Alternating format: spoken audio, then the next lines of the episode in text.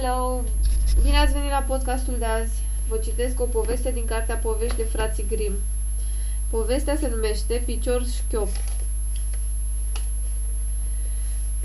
A fost odată un morar și morarul ăsta era tare sărac, dar avea în schimb o fată de toată frumusețea. Și se întâmplă odată ca morarul să, să stea de vorbă cu împăratul și, ca să se grozăvească și el cu ceva, numai ce se pomeni că-i zise. Că-i zice. De-ai știe măria ta ce odor de fata am eu, dintr-un caier de paie fata asta a mea se pricepe să toarcă fire de aur. Auzind vorbele morarului, împăratul grei către el. Drept să spun, n-am mai auzit până acum de așa ceva, dar meșteșugul ăsta pe care îl pricepe fică ta mi-ar plăcea tare mult și mie, iar de chiar atât de tibace precum spui, vine cu ea mâine la palat ca să o pun la încercare. A doua zi de dimineață, morarul veni cu fata, că de n-avea ce alta face, dacă îl luase gura pe dinainte. Împăratul se grăbi să o ducă într-o cămăruță plină cu paie și arătându-i o roată de tors și o vârtelniță îi zise Acu așterne-te cu sârguință pe lucru și dacă până mâine dimineață nu vei fi tors numai fire de aur din paiele astea, află că voi da poruncă slujilor să-ți ia viața. Acestea zicând, încuie cămăruța cu mâinile lui și fata rămase singură. Biata fată sta ca pierdută și de-ai fi tăiat-o în bucăți, tot n-ar fi știut ce să facă și în ce chip să scape din încurcătură. Habar n-avea cum să toarcă aur din paie și de frică începu să plângă. Dar știu un plâns cu sughițuri, că spaie mai cuprinsese tot mai mult sufletul. Și cum plângea ea așa, ce să vezi? Ușa se deschise pe nesimțite și în aceeași clipă se ivi în pragul cămăruței un omuleț cât o șchioapă, care îi se adresă cu blândețe. Bună seara, fată de morar! Dar ce ai de plânge așa de amarnic? Vai mie, sărmana, cum să nu plâng dacă am primit poruncă să torc aur din firele astea de paie și nu mă pricep deloc la asemenea treabă? Omulețul cătă la fată îndelung și apoi îi zise – dar dacă ți le torc eu, cu ce ești în stare să mă răsplătești? Și fata se grăbi să-i răspundă. Îți dau salba mea de la gât, că nu am altceva mai de preț. Omulețul luă salba, o vârând chimir, se așeza apoi în fața roții, roții de tors și sfâr, sfâr. Învârti de trei ori și umplu o țeavă cu fir de aur.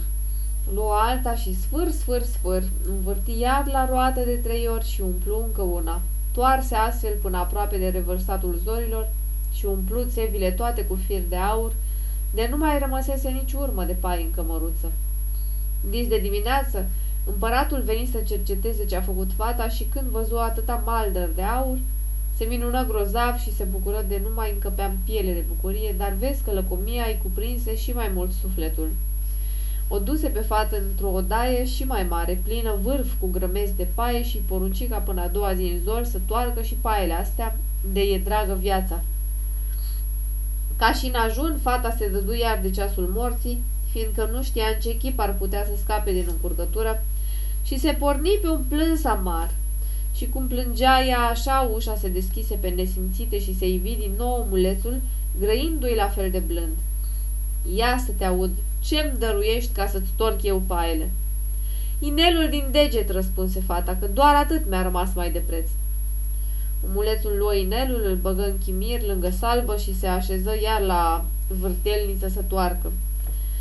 Învârti el la roată sfâr, sfâr, sfâr, toată noaptea și când soarele albi pereții și se făcu lumină de ziua, tot paiul era tors și prefăcut în fire de aur strălucitor.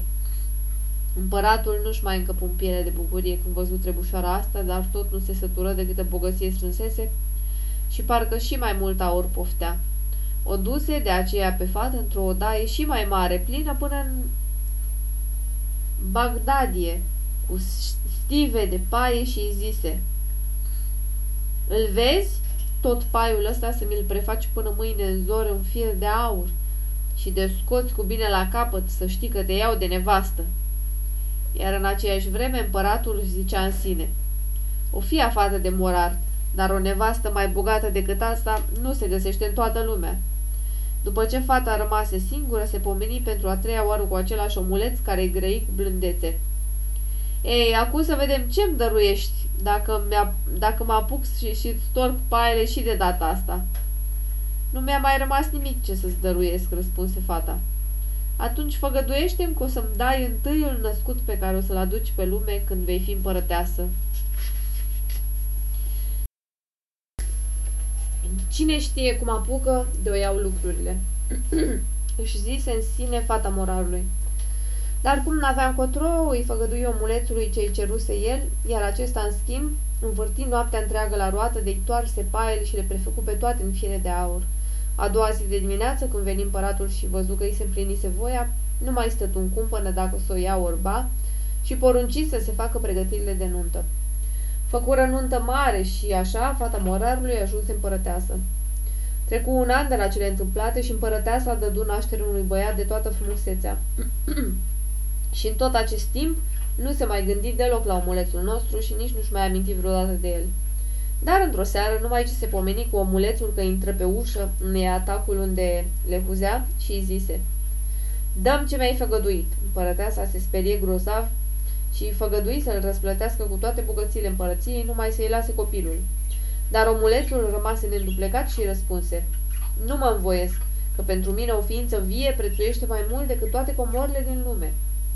Biata împărăteasă începu atunci să plângă și să se tânguiască și plânsă ea cu atâta deznădejde când cele din urmă îi se făcu mire omulețului și îi spuse Uite, ca să nu mai zici ca minima haină, îți dau un răgaz de trei zile. Dacă până atunci o să știi cum mă cheamă, al tău va rămâne copilul. Împărăteasa se frământă toată noaptea,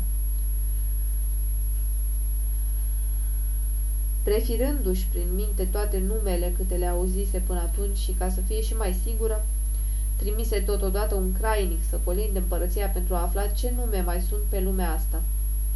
A doua zi, când veni omulețul să capete răspunsul, împărăteasa a început să-i zică Caspar, Melchior, Baltazar și înșiră așa toate numele pe care și le amintise, ba mai adăugă și altele pe care le aflase între timp, dar la fiecare omulețul clătina din cap spunând Da, de unde? Nu mă cheam așa.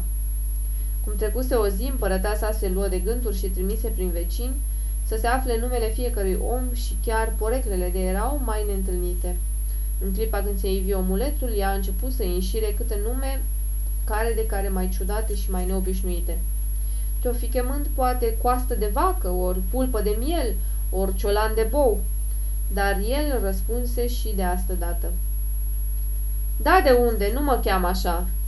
A treia zi, slujitorul plecat prin, țar, prin țară se reîntoarse la curte și, grăbindu-se să se înfățișeze împărătesei, îi zise Maria ta, Nume noi n-am mai aflat, dar cum treceam pe lângă poalele unui munte înalt, de nu i se mai zărea vârful printre nouri, numai ce ajunsei la un cot de pădure unde vulpea își dă binețe cu iepurele și ce-mi fudat să văd. O colibă se ridica între doi stejari bătrâni și în fața ei ardea un focușor de vreascuri și un omuleț caragios sărea într-un picior în jurul focului și striga cât îl ținea gura. Astăzi fierb și mâine coc, poi mâine iau cu conul crăiesei și de-aia joc și nu știe nimeni, hopa hop, că mă cheamă picior șchiop. Vă puteți închipui ce bucurie fu pe împărăteasă când auzi numele ăsta.